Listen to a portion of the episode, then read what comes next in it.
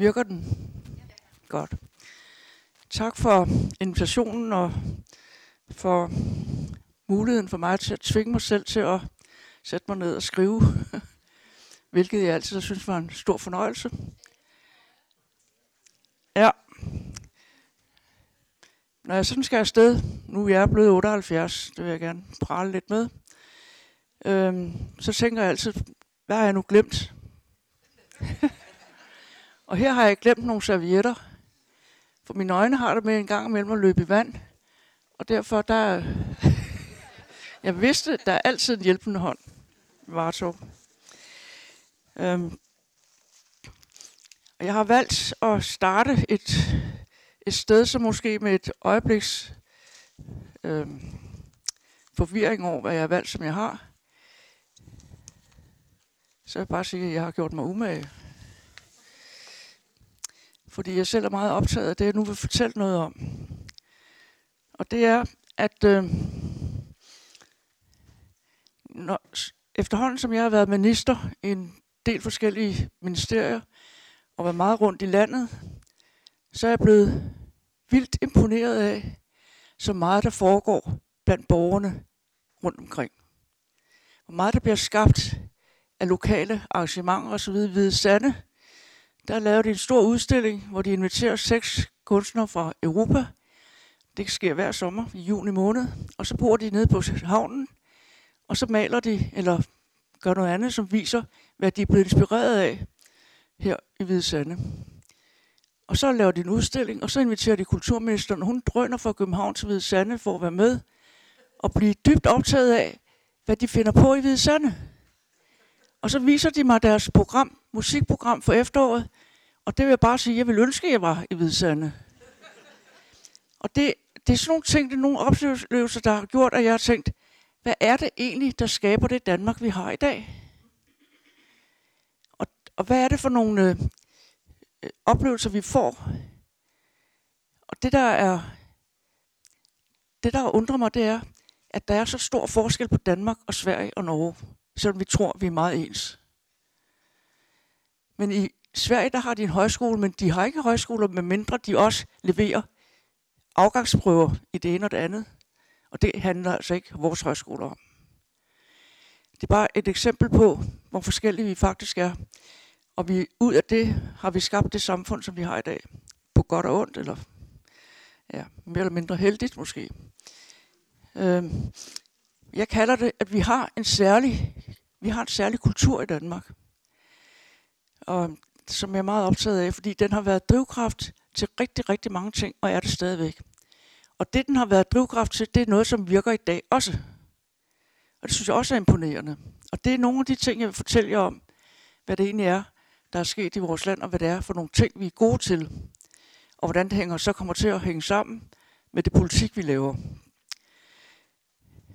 Så jeg begynder lidt godt tilbage i tiden, for at man ikke skal tro, det er grund, vi alt sammen. Så går jeg til 1795,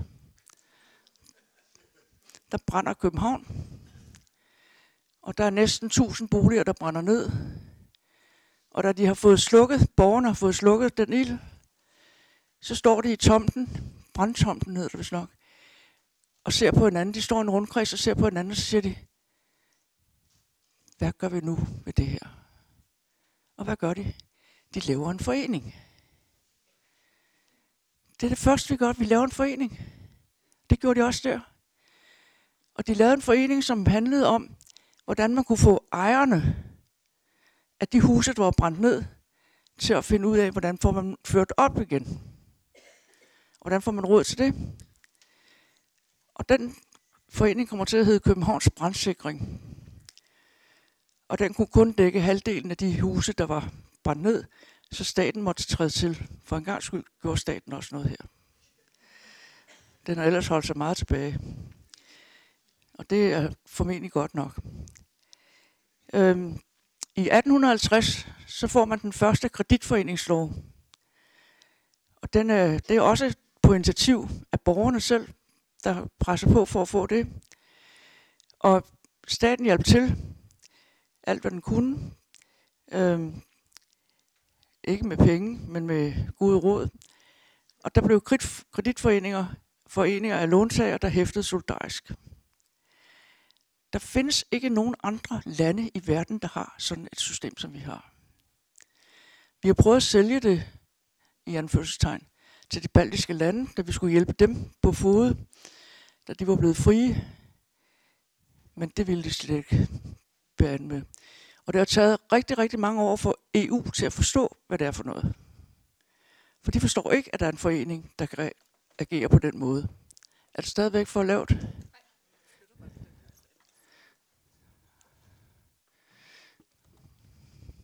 Nej, jeg bliver helt forskrækket. Så vi taler om guldrandede værdipapirer, og de fungerer. Og det var den forening, som, øh, ja, som lavede den forening, som skabte den resultat, at vi har realkreditobligationer i Danmark, som er en kæmpe succes, og som er lige så meget sikre, som statspapir er. Og det er det, man ikke forstår i udlandet, at det kan lade sig gøre. Så de har været meget mistænksomme i EU for, hvad det er for noget, vi laver. Men efterhånden så har de accepteret, at det her det går nok, for det har gået indtil nu. Der er ikke andre lande, der bruger sådan en finansiering til deres boliger. Men det har vi altså gjort. I 2000, der var jeg økonomiminister og sad på mit kontor. Og nu laver jeg det lidt mere dramatisk, end det var. Pludselig bankede det på døren, og jeg gik ud og lukkede op, og der stod der en gruppe herrer udenfor, og så meget brødbetynget ud. De sagde, at de havde brug for at tale med mig, fordi de havde bragt sig i en kedelig situation, fordi de nemlig solgt øh, Real Danmark aktiviteter til Danske Bank. Og nu har de fået et problem. For de havde en stor pose penge på 10 milliarder kroner, som var uafhentet øh, hvad hedder sådan nogle papirer for de 150 år, de havde eksisteret. Og hvad gjorde det? Hvad sagde de så? Ja, hvad, hvordan kommer vi ud af det her? Så siger jeg, kom indenfor.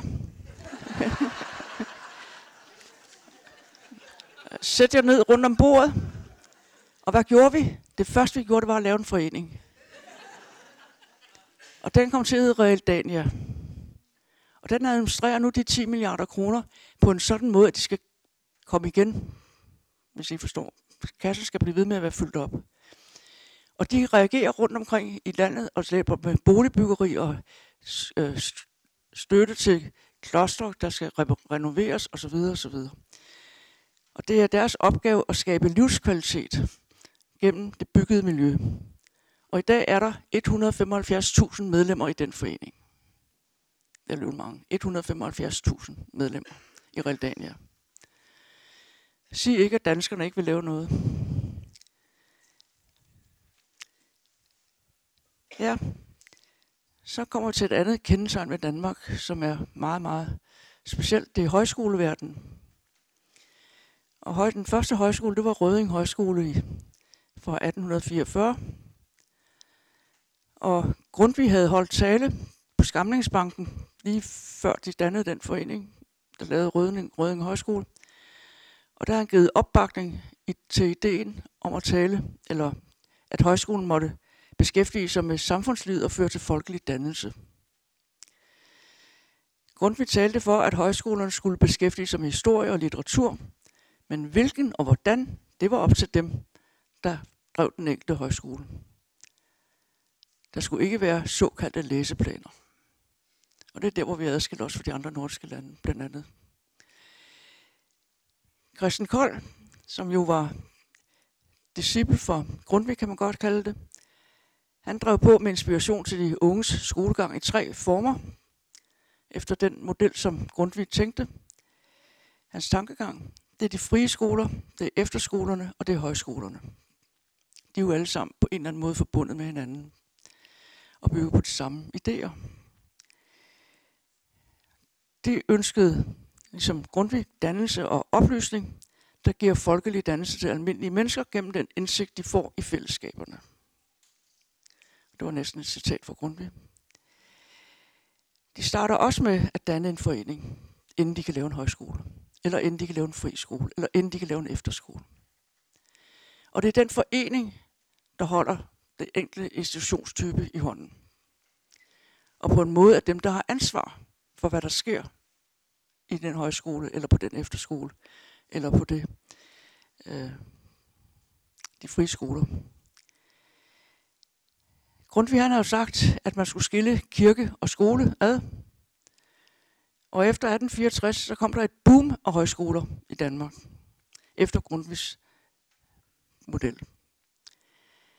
Og det er stadig søgt af mange unge, der prøver kræfter med de frie skoler, efterskolerne og de mindre højskoler, som er mindre højskolemodeller, kan man sige, i hverdagen, bortset fra, at de skal leve op til kravene om afgangseksamen fra folkeskolen.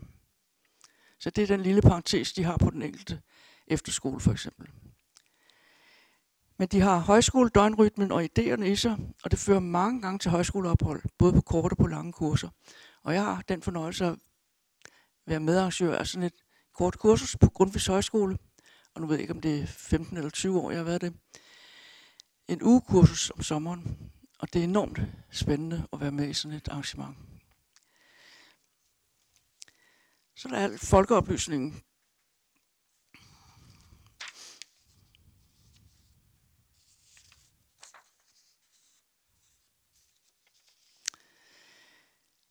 Fordi folke- eller højskolen bliver jo også det sted, hvor man udvikler folkeoplysning, ofte knytter til foreninger, der er grundlaget for det samvirker, de foredrag og diskussioner i lokalforeningen. Øh, vi har også folkeuniversiteter, vi har daghøjskoler, vi er Dansk Folkeoplysningssamråd osv. Og det, der er karakteristisk for de her institutioner, det er, at de er der af frivillighedens vej, fordi de gerne vil bidrage til de fællesskaber og det, der kommer ud af at være fælles om folkeoplysning. Øhm, alt sammen er frivilligt, og det bygger på de fællesskab, der etableres som, om et indhold, og det giver ofte medfinansiering via finansloven. Jeg er faktisk meget imponeret af, at vi har finanslov efter finanslov efter finanslov, der giver tilskud til alle disse typer frivillige institutioner. Det er jo også stort, at, at de gør det. Og selv under coronakrisen har vi reddet alle højskoler ved at give dem det, der ville svare til deres driftstilskud, så de kunne holde huset klar stadigvæk, selvom der ikke var nogen elever på det. Så jeg vil bare sige, at på de her områder, der er staten faktisk består de af alle partier, for det er alle partier, der dækker det her. Og det er uanset, hvor det kommer fra, så er det bare den kutyme, den kultur, den tradition, vi har, at støtte op under de frivillige arbejder. På en måde, som gør, at de stadigvæk har deres frihed til at gøre, som de vil. Nogle gange så spørger jeg mig selv, kan jeg vide, hvor længe det varer? Så I skal alle sammen holde øje med sådan noget. Men folkeoplysning er på alle måder afhængig af frihed og fællesskab. Og det er ikke noget, vi finder i andre lande. Overhovedet ikke noget, der ligner det, der sker i Danmark. Heller ikke uden videre i de nordiske lande. Og der er flere og flere lande ude i verden, der har frivillige, der arbejder ud fra den danske højskoleidé og prøver at skabe noget, der ligner højskolen rundt omkring i verden. Og så er der straks nogle universitetsfolk og andre gode folk, som går ud og prøver at hjælpe dem. Fordi vi er fælles om det her. Det er ikke kun et spørgsmål om, hvor kommer vi fra, og hvad arbejder vi med til daglig. Det er holdningerne i det, og de erfaringer, vi har, som er positive. Så springer jeg lige lidt hen til grundloven. Paragraf 76 i grundloven, der er der udtryk for, at det er forældrene, der bestemmer deres børns undervisning. Og det lyder sådan her. Alle børn i en undervisningspligtig alder har ret til fri undervisning i folkeskolen. Og det betyder altså gratis undervisning. Forældre eller værger, der selv sørger for, at børnene får en undervisning, der står mål med hvad der almindeligvis kræves i folkeskolen, er ikke pligtige at lade børnene undervise i folkeskolen. Faktisk har Bertel Hårder været hjemme det meste af sin skoletid og været undervist af sin mor.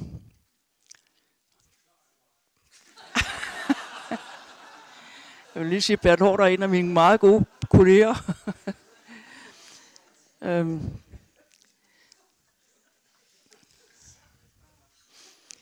Ja, nu bliver jeg helt revet ud af det.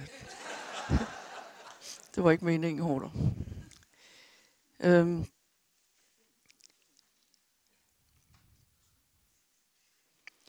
men man har altså ikke pligt til at lade sine børn blive undervist i folkeskolen. Det der er, det er gratis for forældrene at sende deres børn i folkeskolen, men det er sidste ende forældrene, der bestemmer deres børns undervisning. For eksempel ved at danne en fri skole, hvor de så må betale noget for undervisningen. Og der har vi i Danmark så valgt at lave det, vi kalder en koblingsprocent, og den er 75 procent lige nu. Og det betyder, at det er ude, den måde, man udregner det tilskud, der kommer fra det offentlige til den pågældende institution. Vi har cirka 1200 folkeskoler i Danmark og 500 frie skoler. Og vi har nogle, som er rigtig, rigtig gamle. Nu nævner bare to, som jeg kan huske her. Ingrid Jespersens skole og Sales Gymnasium, som jo begge to ligger her i Københavnsområdet, og som søges bredt fra, og som har gjort det i årtier, årtier. Så det er en gammel tradition. Så er der en hel masse frivillige initiativer rundt omkring i landet, som også er er befriende at opdage og opleve. For eksempel så blev der omkring århundredeskiftet bygget rigtig mange forsamlingshuse. Og jeg har familie, og vi bor i Odsad, og det er ret tæt ved Stenstrup forsamlingshus, det er tre kilometer derfra. Og derfor har vi brugt meget tid på at bruge forsamlingshuset i Stenstrup. I Odsad, det er det næstældste, vi har i Danmark. Og det bliver brugt til foredrag, generalforsamlinger, møder og sommerhusområdet bruger det til loppemarkedet en dag i juli måned. Og det har været brugt til skytteforeninger, gymnastik i vinterhalvåret, festlige sammenkomster osv. Der er viden om, at inspirationen til det forsamlingshus, der er i Stenstrup, det typisk kommer fra Grundtvigs Grundtvigiansk Højskole, som Vallekilde Højskole, hvor der var en håndværksmester, der underviste og han var så formand i Skytteforeningen i Stenstrup Forsamlingshus. Men har altså bragt idéer fra byggeriet Vallekilde Højskole til det flotte, flotte forsamlingshus i, i Stenstrup. Der har været forsamlingshus i hver landsby i Danmark, og det næstældste forsamlingshus, det er altså det, der ligger oppe i Stenstrup. Så har vi frikirker. Selvfølgelig har vi også frikirker. Der er for eksempel Adventistkirken, Baptistkirken, Metodistkirken, Frelsesær osv. De er økonomisk uafhængige af staten, så de finansieres også af deres medlemmer på forskellige vis, og det de samler ind til det. Og det ja, går jo fint. Jeg er medlem af et parti, som nogle gange er et ekstremt rabiat. Og nu vil de afskaffe alt det her, som jeg står og snakker om lige nu. Så når man laver en slags kirke, som er uden for al bestemmelse, men øh, som ikke har noget med kristendom at gøre efter min opfattelse. Så nu skal jeg ud og slås for det en gang til.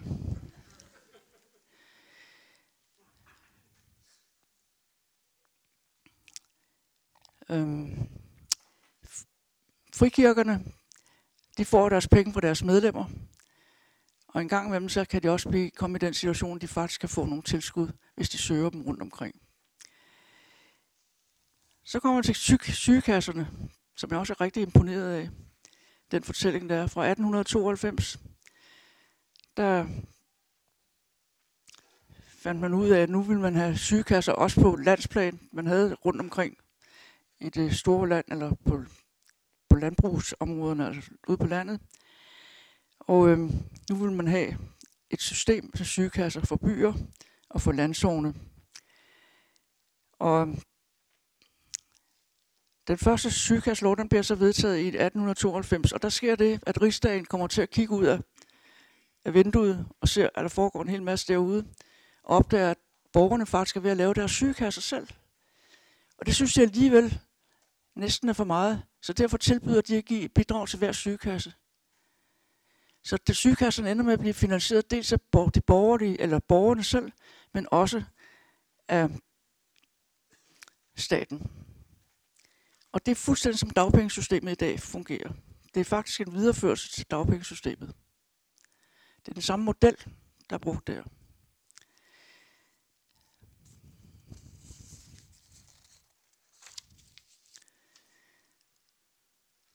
Så er der andelsbevægelsen, som jeg også har været meget imponeret af. I 1870'erne der kom der amerikanske dampskib til Europa med billig amerikansk korn. De danske landmænd kunne ikke konkurrere. De havde jo selv levet af at sælge korn rundt omkring i Europa. Og nu var det bare slut, fordi det kunne de slet ikke hamle op med. Hvad gjorde de så?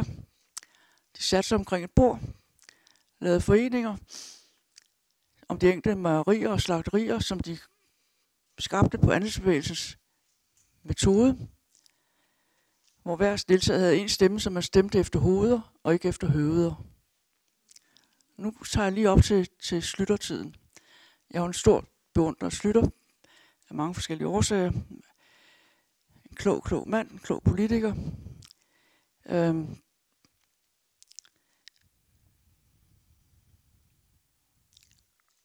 Hvad var det nu, du siger mig om? Nå jo. Så Slytter han skulle rejse til EU på et tidspunkt og forhandle den nye, hvordan, hvordan man indrettede den fælles bank, ECB-banken. Og så sagde jeg til ham, da han skulle rejse, at nu kunne han lige så godt tage ideen med med andelsbevægelsen. Sådan at hver deltager havde, hver hoved havde en stemme. Uanset om det var et lille land eller et stort land, man repræsenterede. Tror du nu det, sagde han. Tror du nu, de ved, de ved det? Men han gjorde det, og han kom hjem, og de, valg, de har valgt den model ECB. Så vi har altså også importeret noget af vores viden og erfaringer til det store EU uden at vi sådan prater af det. Men vi havde faktisk stor glæde af andelsbevægelsen, der reddede Danmark og deres landbrug i en række år, og nu er de så bare blevet meget store. Så jeg kan lige lave sådan en lille personlig fortælling til det her. Min morfar og mormor, de var øh, bestyrpar på Landsovn, mejeriet i Landsåen, der lå i kanten af Slagelse. Så jeg, og der holdt jeg ferie fra jeg var to år til jeg var 18 år. Og det, så jeg er rigtig vokset op i den andelsbevægelse med de to. Min mormor var den klogeste. Min morfar lød, som om han ikke vidste det. og førte alle regnskaberne. Men da hun var mejerske og skulle uddannes til at være arbejde på et mejeri, så nægtede hun at gøre det, som alle kvinder ellers kom til at gøre, hvis de skulle uddannes på et mejeri. Nemlig at gå over til bestyrerkonen og hjælpe med at gøre rent og ordne alting i huset. Det nægtede hun simpelthen. Hun gik op på sit værelse, og der sad hun i 10 år og broderede sit udstyr, som nu ligger pænt lagt sammen i en skuffe hjemme hos mig. Men det var også imponerende, og hun holdt fast, og hun fik lov af mejerist, altså af mejeribestyren, fordi hun var så dygtig, så han ville ikke af med hende. Ja, ja. Nogle har et sted, har man det jo fra.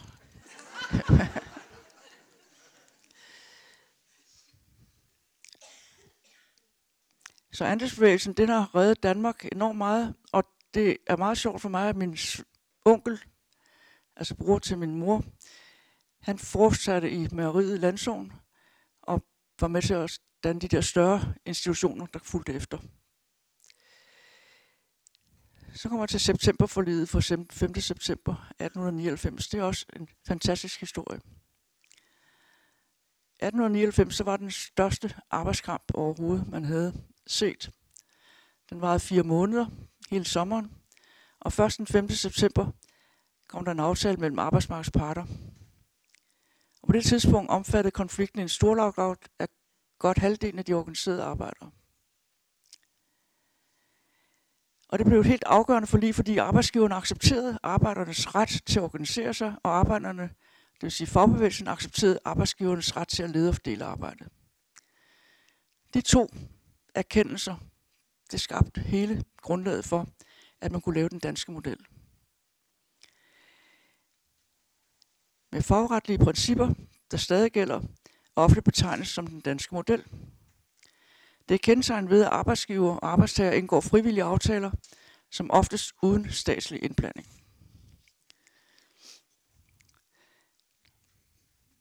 Den relativt korte og præcise aftale fyldte godt og vel tre maskinskrevne af fire sider med følgende titel Overenskomsten mellem danske arbejdsgiver og mesterforening og de samvirkende fagforbund. Og det er det, der er hele baggrunden for vores situation i Danmark og traditioner, vi har. Og den selvstændighed, der ligger i aftalerne, kan holdes, hvis man bliver enige om dem, og det gør man som regel. Så slutter jeg lidt af med den overordentlige kommission. Det var Ove Rode, der var indrigsminister under 1. verdenskrig. Og han, øh, Danmark var jo ikke medlem af nogen som helst international organisation på nogen måde. Vi var helt frit svævende i luften og skulle klare os selv. Og vi var et meget lille land også dengang, men der var det endnu mere tydeligt, at vi var et lille land. Og derfor skulle man jo hele tiden forhandle med, om mad, fødevare, både med englænderne og med tyskerne.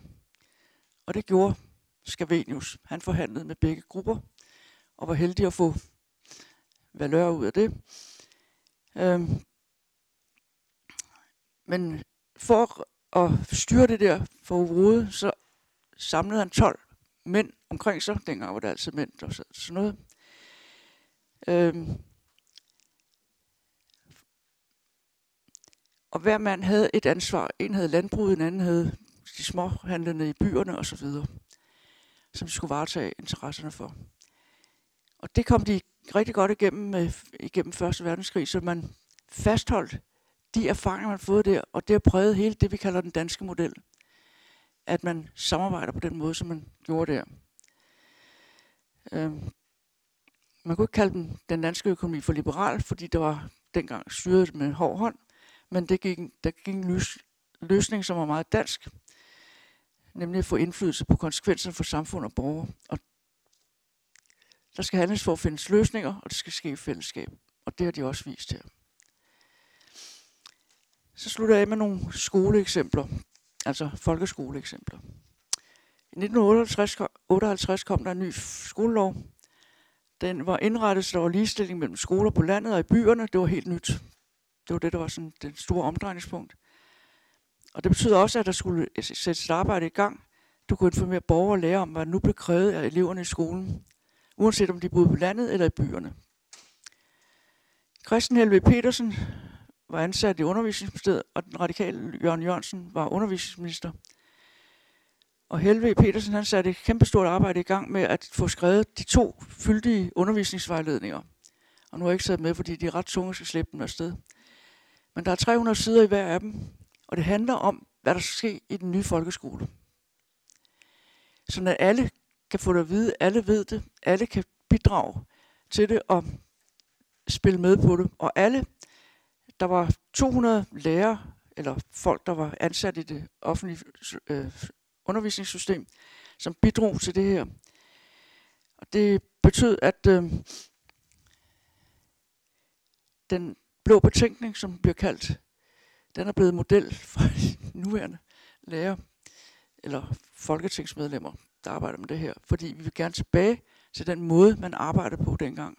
At man faktisk gjorde noget ud af, hvad er det, vi skal bruge skolen til. Og hvad skal børnene have ud af at gå der? Og hvordan gør vi det? Og hvordan gør vi det med hvert fag? Så videre man kan slå det op. Det tog to og et halvt år at lave det her. Men så var der også alle, alle bakket op. Alle vidste, hvad der skulle ske ude i folkeskolen nu. Alle dem, der havde ansvar for det. Og der har været holdt, jeg ved ikke, utallige møder. Asger Bavnsmark Jensen, som er en af mine, som jeg tror, mange af jer kender navnet på, øhm, har været dybt involveret i den her proces med den blå betænkning, og med det, der skete med skolerne på det tidspunkt. Så han er også en kilde, der er rigtig interessant at snakke med. Men det var undervisningsvejledningen, der ville noget, og som gjorde, at alle vidste, hvad der skulle ske.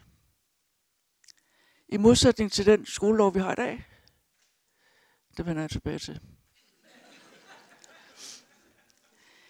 Men der gik i nogle årtier, og så kom der en ny folkeskolelov, og det var Tove Larsen fra Venstre, som var drivkraft på det sammen med Heinesen.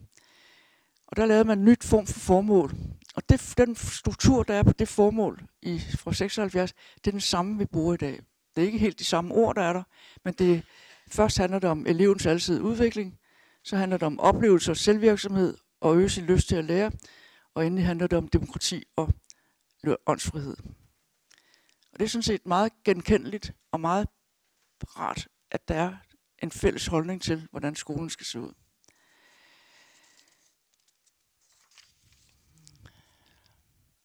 Så kommer der en ny skolereform i 1993. Der er Ole Vi blevet undervisningsminister. Og her bliver skolen så en enhedsskole, og det er jo det, den skole, vi har i dag. Nu er der ikke noget med, at der er to forskellige slags skoler indrettet i den samme bygning, om så må sige. Man deler ikke eleverne på udvidet kurs og på grundkurs, som man gjorde engang. Øhm, og det er stadigvæk et genkendeligt formål, der er på folkeskolen, hvilket jeg sætter stor pris på, fordi jeg faktisk selv har været sat uden for døren i rigtig mange år.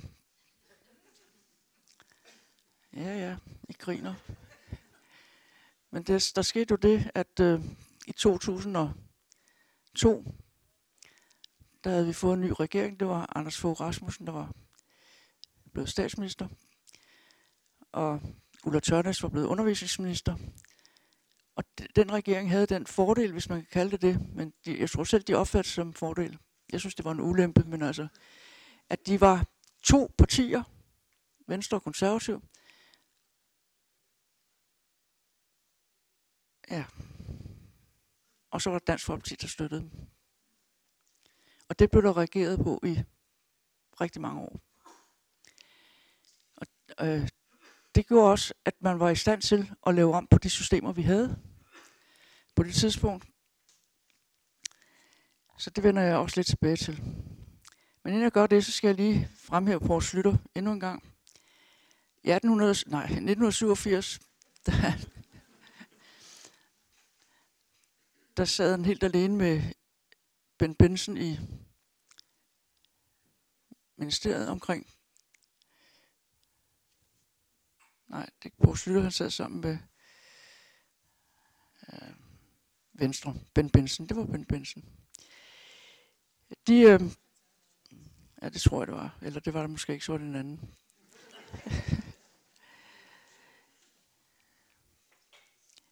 Men der får Slytter den idé, at han vil prøve at skabe en ny pensionsreform. Og han samler samme danske tjenestemands- og funktionærers organisation, Dansk Arbejdsgiverforening, LO, og sammenslutningen af landbrugets arbejdsgiverorganisationer, men alle organisationer, som havde bæredygtige repræsentanter for samtlige parter, var med. Og de sætter sig sammen, og så aftaler de at nu skal vi have en ordentlig pensionsordning i Danmark. Og en ordentlig pensionsordning, den er sådan, at man får udbetalt det, der matcher med den løn, man fik, da man arbejdede. Og det er aftalt, og det er sådan, ordner man det selv. Man har en, øh, nogle embedsmænd fra Finansministeriet og sådan noget, der kan hjælpe med den slags ting nogle økonomer, nogle teknikere. Men øh, det, der er bemærkelsesværdigt, det er, at der, der er en vilje til at skabe en meget vigtig forandring af hele pensionssystemet. Og derfor laver man arbejdsmarkedspensioner. Og det betyder, at vi har faktisk en tredelt struktur på vores pensionssystemer. Vi har arbejdsmarkedspensionen nederst. Så er man, øh, nej, det er lidt bedre, det er mere pædagogisk at sige, man har ATP og dagpengesystemet nederst. Og så har man arbejdsmarkedspensionen ovenpå, og så kan man som det tredje led have privat opsparing ovenpå igen.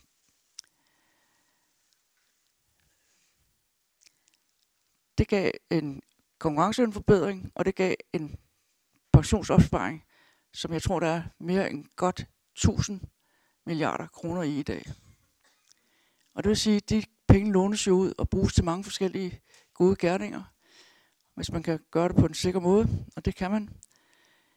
Så det pensionssystem, vi har i dag, det er også unikt, og det, kan ikke, det er der ikke nogen andre lande, der turde binde anden med og lave det på den måde.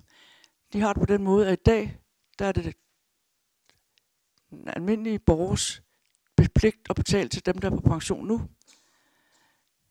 Mens på det danske system, der er det altså pensionens, pensionisterne selv, der har sparet deres penge op.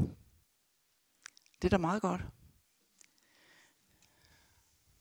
I skal se rigtig glade ud. Det bygger på en fælleserklæring, som man formulerer den 8. december 87, og det blev grundlaget for den her pensionsmåde at indrette sig på. Og jeg synes sådan set, det er meget godt gjort at slutte og ordne det på den måde, som man kommer i stand til. Og han fik jo en trist skæbne bagefter, kan man sige, ved at måtte gå på grund af Tamilsagen. Men sådan er det også at være i politik indimellem. Så kommer der et regeringsskifte i 2001, efter Nyrup-regeringen, som jeg springer over, for den har jeg selv været alt for involveret i. Øhm, men den klarer det sådan set meget godt. Men der sker en, et valg, og der bliver skiftet ud på bænken, om så må sige, så Anders Fogh Rasmussen danner regering sammen med de konservative, mens Dansk Folkeparti samarbejder med VK. Og den træenighed, den har varet, den var sådan set hele den periode, hvor Anders Fogh sad som statsminister, inden han tog ned til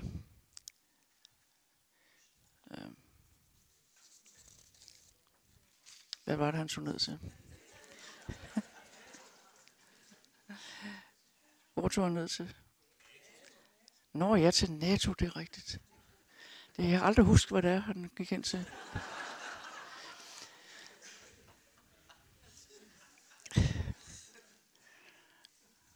Ja.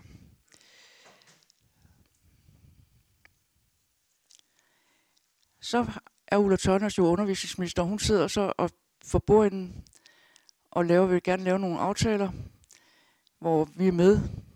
Det vil sige både Venstre, eller både Socialdemokraterne, Radikale og SF. Og de forhandler, og de forhandler, men øh, både SF og Radikale, de er imod det, de forhandler om. Fordi det, der det handler om, det er desværre, at øh, man var til at dirigere med borgerne og den måde, som de skal have pensioner på. Øh. Anders Fogh Rasmussen, han bliver statsminister, som jeg sagde før, og han øh, sidder faktisk rigtig, rigtig solidt i, i sadlen, og han samarbejder kun med Venstre og Dansk Folkeparti. Og det er sådan et interregum i, det, i den periode i vores Danmarks historie, at der er så mange, der overhovedet ikke er med at lave finanslov for eksempel. Det sker i den der lukkede kreds med de tre partier, og det fungerer jo fint for dem, men det giver bare ikke nogen mening for os andre. Altså, det er en, er en øh, meget speciel måde at samarbejde på i Danmark, efter det vi har været vant til, alle de ting, jeg fortalte jer før, om alt det, alle borgerne var involveret i, er det overhovedet ikke involveret i længere. Eller de er i hvert fald ikke på det, der er centralt lige her. Øhm. Så kan man spørge, hvor var jeg selv henne i, i den her periode? Ja, jeg prøvede jo på en eller anden måde at, at skabe nogle resultater ved at diskutere ting og sager, men det er, meget, det er en meget øh, uinspirerende måde at have et øh, samarbejde på. Eller en viden om, hvad der foregår, uden at man kan få nogen som helst form for indflydelse på det selv. Sådan var det dengang. Øhm.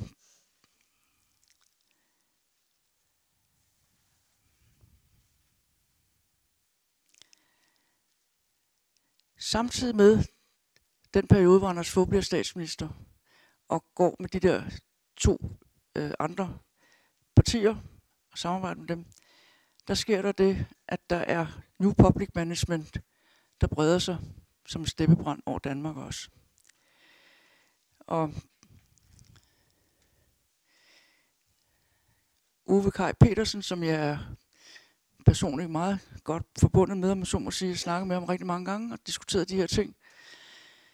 Øhm, han kunne desværre ikke være i dag. Det var ærgerligt. Men han laver en forskningsprojekt, der hedder Konkurrencestaten. Og den rammer lige ind i den trend, der er i den offentlige sektor, som kaldes New Public Management. Den har været på vej, men den slår ud i fuld styrke nu, og den skaber et, en fornemmelse af, at der er en potentiale, der er stort, et besparelsespotentiale i den offentlige sektor, hvis man driver den offentlige sektor som en privat virksomhed. Og det er jo det, alle de gode medarbejdere, der sidder i den offentlige, de skal til at arbejde, som om de sad i en privat virksomhed. Og det er derfor, man kalder det New Public Management. Øhm, jeg var kulturminister, da det rigtig slog an det her nu, konkurrencestaten og New Public Management. Der var jeg kulturminister, og det ærger mig på en måde, men det er selvfølgelig lykkelig over, at jeg har været kulturminister, for det var rigtig spændende. Men det var besværligt, når jeg aldrig var hjemme, fordi jeg var altid ude og køre. Jeg har kørt 150.000 km i ministerbilen på to og et halvt år. Og når jeg siger det til en taxichauffør, så siger jeg, det passer ikke, det kan ikke lade sig gøre. Men det sagde min taxichauffør, eller min chauffør. Øhm. så derfor er jeg ikke med i, hvad der sker inde på Christiansborg på det daglige arbejde. Og jeg ved ikke, om det er noget, Margrethe hun havde set for sig, at det kunne være godt at deportere mig lidt ud. så derfor blev jeg noget mærkeligt til mode, da jeg var tilbage igen og så, at øh, Danmarks Lærerforening nu var sat uden for døren. At man simpelthen havde besluttet sig for, at der skulle ikke laves en arbejdsoverenskomst med dem. Og det var sådan første skridt på, at man begyndte at ændre på tingene. Historien bagved det, det er, at der, og det jeg nu siger, fortæller, det er altså, det er sandt. Der er ikke nogen, der har benægtet det endnu. Der er heller ikke nogen, der har bekræftet det. Men der var en hemmelig arbejdsgruppe, som blev nedsat af embedsmændene fra Finansministeriet og Moderniseringsstyrelsen og Undervisningsministeriet og KL. Og de fik deres eget sekretariat med eget brevpapir, med eget hoved på og blev betegnet som en myndighed. Og på det grundlag, så kunne ombudsmanden ikke lukkes ud, øh, kunne ikke komme ind til dem. Han havde ikke krav på at komme ind til dem. Så derfor, ombudsmanden, som jo holder øje med mange ting på en god måde, at Folketinget har en ombudsmand, der kan det, lykkes ikke her. Den, hem, den hemmelige myndighed, eller hvad man kalder den, den blev heller ikke annonceret. Det var ikke muligt at få indsigt i dens arbejde. Men gruppens arbejde var, og jeg citerer, at forberede overenskomstforhandlingerne på det offentlige område i 2013 herunder at bidrage til at sætte en fælles arbejdsgiverdagsorden for folkeskolen og gymnasieområdet. Det fremgår af regeringsgrundlaget. Øh, regeringen indbyder alle partier til forhandlinger om en ny start for folkeskolen, hvor skolens interessenter arbejder sammen. Et partnerskab, der giver plads til, at den enkelte elev kan udvikle sine potentialer bedst muligt i et velfungerende fællesskab. Et partnerskab, hvor vi viser læreren tillid og giver dem mere tid til at undervise. Hvordan gjorde de det? Det gjorde de ved at fjerne der, alle deres arbejdstidsregler. Så de skulle bare være til kl. 16 på, sko- på skolen hver dag. Så var den hjemme. Altså det siger sig selv, at det er sådan noget, der bliver trukket ned over hovedet på en, at flertal i Folketinget, det er jo slemt at opleve. Men den 14. december 2017, der deltager jeg i bogforum på Djøfs stand. En bogforum, jeg, og der er lavet et referat af det, som viser, at jeg virkelig har fået klapsalve af bragen løs, fordi nogle gange kan jeg sige nogle ubehagelige ting på en måde, som gør indtryk. For eksempel sagde jeg, at konkurrencestaten er ikke et demokrati, det er et styringssystem. Og min gode ven, Ole K. Petersen, var til stede. Vi var sat op som et par, der skulle diskutere med hinanden. Men jeg var så heldig at have alle sammen med mig. Nå, men konkurrencestaten, det er ikke et demokrati, det er et styringssystem, sagde jeg så. Så sagde jeg også, det er også en voldtægt af samfundet om den hemmelige planlægning af lockouten af lærerne i 2013 og det efterfølgende lovindgreb. Og Hjelved kalder det, konkurrencestaten er gået over gevind. Som eksempel på det nævner hun lockouten af lærerne, lovindgrebet med L409 og læringsmålstyret undervisning. Det vil sige, den måde, som vi forberedte den blå betænkning til en helt ny skolelov, bare for at tage det som eksempel, er fuldstændig ude af erindringen her. Der gør man det bare så læringsmålstyret undervisning. Man bestemmer simpelthen, at man, hvordan børnene skal sidde med mål, 3.000, mellem 3 og 4.000 mål, som de skal arbejde med, mens de går i skole. læringsmål. Øhm,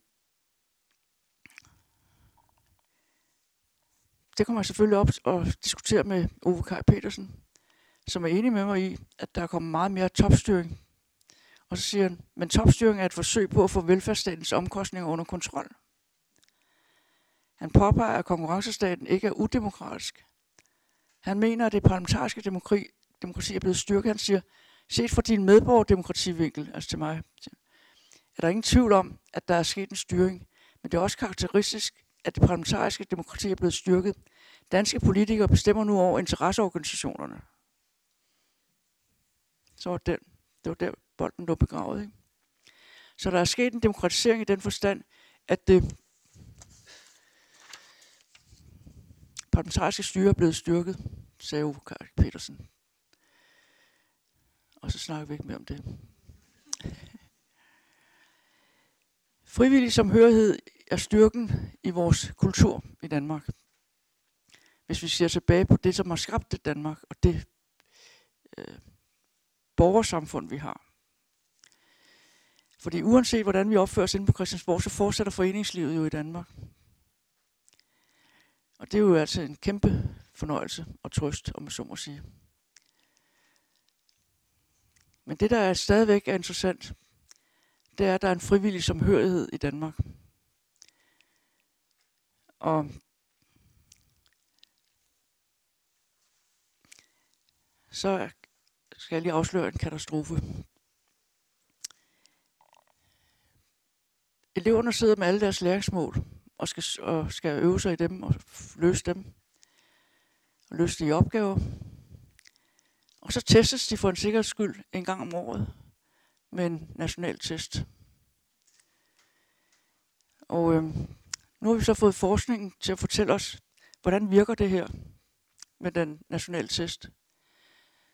Og så får vi at vide, at de hvide kuverter, som borgerne har fået, forældrene har fået hjem en gang om året, hvor der står, hvad deres barn har fået resultater i testen, seneste test, national test, den passer bare slet ikke. Fordi for at være rigtig kloge, så er dem, der har lavet de der nationale test, de har lavet dem som adaptive. Og det betyder, at hver gang en elev løser en opgave forkert, så den næste opgave, eleven får, det er så en nemmere opgave. Indtil der så igen er gevinst.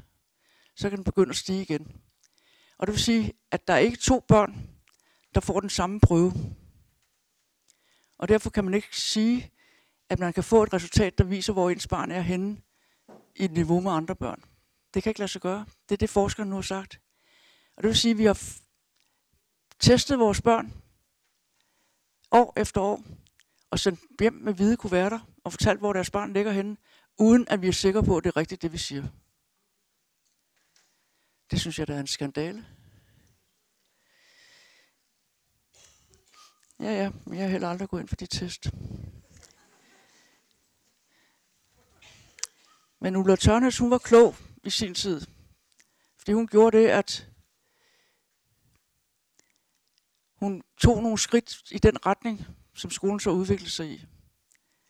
Og så overtalte hun Frank Jensen til at være enig med hende, så hun fik et flertal, som også ramte, rummede nogen uden for hendes egen kreds. Og SF, Åge Fransen og jeg, radikalt, sagde nej, vi vil ikke være med til det. Og så laver hun det alene med Socialdemokraterne. Og det vil sige, at så er SF og Radikal lukket ude af alt med skoler, indtil vi kommer ind i regering og kommer ind igen. Og det gør vi, før, gør vi først i 19, eller 2011, da Helle Thorning bliver statsminister. Så vi er udenfor i en lang periode, uden at have indflydelse på noget som helst. Og der er alle de dårligdomme, der er sket, de er kommet der. Ja, ja, men altså, det er SF og Radikalt faktisk enige om. Og så kommer det der klu, at vi får at vide her af forskningsfolkene for et års tid siden, at vi alligevel ikke kan sige det rigtige resultat til det enkelte barn, fordi de test er adaptive. Så nu har Folketinget besluttet, at det er forbudt at lave adaptiv tekst længere. Men altså, det er jo utroligt, at vi skal så langt frem, før vi får det at vide. Så derfor må jeg sige, at der er sket nogle ting, som er problematisk. Og det er nu, jeg skal stoppe. Så derfor der må vi gøre os umage med at finde de andre takter, nogle gode takter.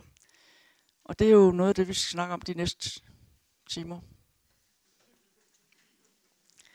Men inden, vi, inden jeg slutter hele dagen, så kan jeg lige sige, at øh, i 2009, der tog organisationerne sig sammen og lavede det her lille hæfte, som jeg har gjort til sådan en slags lommebibel. Fælles viden, fælles handling, hvor der står, hvad forskerne mener, at en god skole skal indeholde af hensyn til børnene. Og den er faktisk rigtig inspirerende, og den har altså KL og Danmarks Lærerforening og BUPL og skolelederne og Børne- og Kulturchefforeningen og Forældreforeningen, Skole og Samfund, som det hed engang, bagved. Og så som trøst til allersidst, jeg viser stadigvæk nogle gange rundt inde i Folketinget, og der er et bestemt sted med alle grundlovene og jyske lov osv., hvor vi går holdt. Og der er malet fire begreber på væggen, som den unge maler Rasmus Larsen malede i 1918, da han skulle pynte på vandrehallen. Så malede han de tre, fire ord. Retsind, lovsind, frisind, storsind. Og det holder jeg langt foredrag over for de børn og unge, som jeg viser rundt, for at sige til dem, at det er de vigtigste begreber overhovedet i et demokrati. At der er retsindighed til, at der er lovsind, at loven gælder alle mennesker. At vi er frisind, det betyder, at vi indrømmer, og vi ved godt, at vi er forskellige, og vi har lov at være forskellige. Og storsind, det betyder, at man giver plads omkring sig til de andre. Så det er fire meget centrale begreber, som indtil 2005, så har jeg aldrig lagt mærke til dem. Men så var samfundet begyndt at mærke, blive mærkeligt, og så fik jeg øje på dem. Og så er de blevet min bibel nu. Og når jeg siger til de børn og unge mennesker, så siger jeg, så er det nu, venner. Hvis jeg møder jer på gaden og prikker på skulderen og siger, hvad er det, du skal huske? Så skal du sige retsind, lovsind, frisind, storsind. Og det virker.